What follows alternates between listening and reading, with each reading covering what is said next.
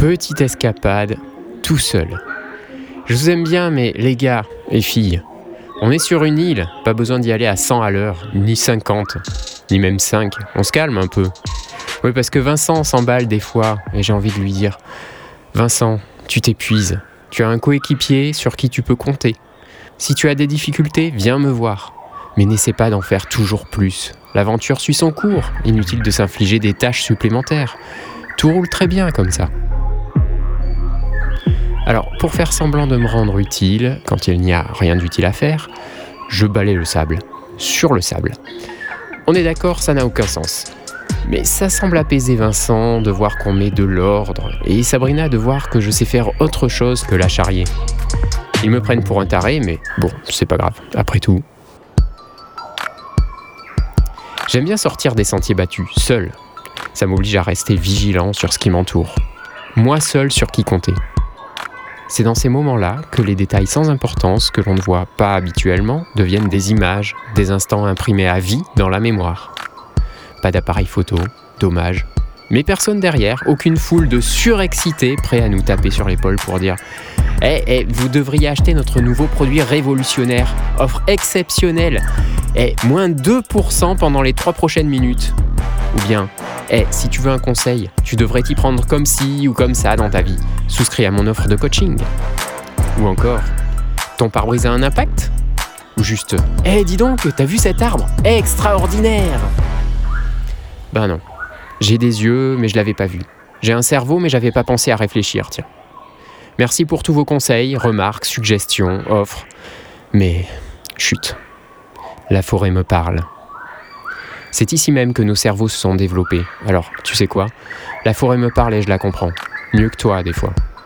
Elle ne cherche pas sans arrêt un bouc émissaire, quelqu'un sur qui taper, des gens gentils à dominer, des gens honnêtes à arnaquer, et aussi... Arrête de te demander pour tout, à qui la faute ? Ok, je commence à engueuler quelqu'un qui n'existe pas, ou peut-être l'humanité. Mieux vaut m'en tenir à me parler à moi-même. Aïe ! Ah ! Il n'y a pas de table basse dans cette forêt, alors fallait bien un autre truc pour m'exploser le petit orteil. Mais c'est quoi ? Un bout de ferraille, tiens. Non mais, vous allez me croire si je vous dis que je suis tombé sur un coffre, comme dans tout bon film d'aventure sur une île déserte ? Maman, je suis riche, riche. Bon, euh, je dis rien à Vincent et Sabrina, je m'achète un bateau et je vais faire construire une belle baraque sur une autre île paradisiaque que j'aurais achetée. Hein ? Oh non, j'irai pas loin avec un bloc-notes. Quoi ? Mémoire de Lord Clifton ? Qu'est-ce qu'il dit ? Et ce Lord Clifton, cette île comporte des sauvages. Comme tous les serpents, ne les dérangez pas, ils vous épargneront. Des sauvages, des serpents. Oh, la xénophobie a eu sa belle époque. Bon, j'ai quand même un beau trésor dans les mains, gardons le secret. Alors, comme l'a écrit mon ami Edgar Allan Poe dans son recueil de l'an dernier, ah bah oui, ils étaient contemporains. En vérité, l'homme qui veut contempler en face la gloire de Dieu sur la terre doit contempler cette gloire dans la solitude. Il avait tout compris, le bonhomme. Bon allez, faut que je rentre, il fait sacrément chaud par ici. Faudrait pas attraper une insolation. En même temps, trois plus quatre ça fait toujours sept, hein, et c'est pas parce qu'il y a une cafetière qui flotte sur cette rivière que ça va changer. Oh, elle a des ailes, c'est joli. Et, et je savais pas que les cafetières mangeaient du poisson. Mais qu'est-ce que je raconte, moi ? Il y a pas de poisson dans cette rivière, je suis pas net, je crois. Ça doit être le soleil qui tape un peu. Allez, en route. Oui, mais vers où ? Attends, il doit être dans les dix-sept heures, donc d'après le soleil, l'ouest est par là. Enfin, si on est bien l'après-midi.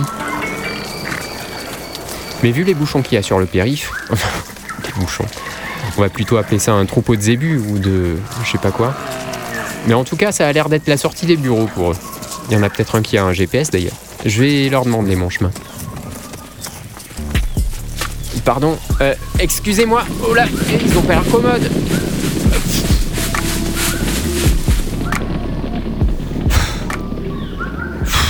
Heureusement qu'il y avait cet arbre, sans quoi je me faisais piétiner. Il n'y a vraiment aucun code de la route dans ce bled. Euh, bon, je crois que je suis en train de me taper une belle insolation. Un'insolazione, comme ils diraient en Italie ou, ou au Portugal. Enfin bref, c'est pas ça qui fait avancer les choses. Ah, Ah, voilà la plage et, et mes affaires. Et de l'eau. De l'eau.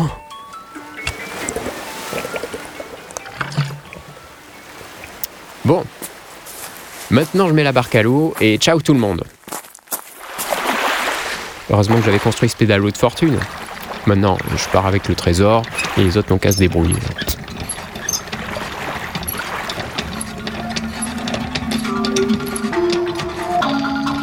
Oh non, oh les lianes lâches. Ah, le radeau coule.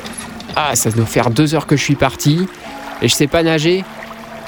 Bon, ben, ciao tout le monde. Cette fois, on se retrouve au paradis.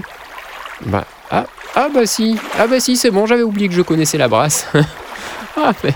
En plus, j'ai, j'ai dû faire euh, deux cents mètres simplement, hein. Alors euh, demi-tour. Eh, hey, mais c'est Sabrina et Vincent qui me font des grands signes. Eh, hey, oh, oh.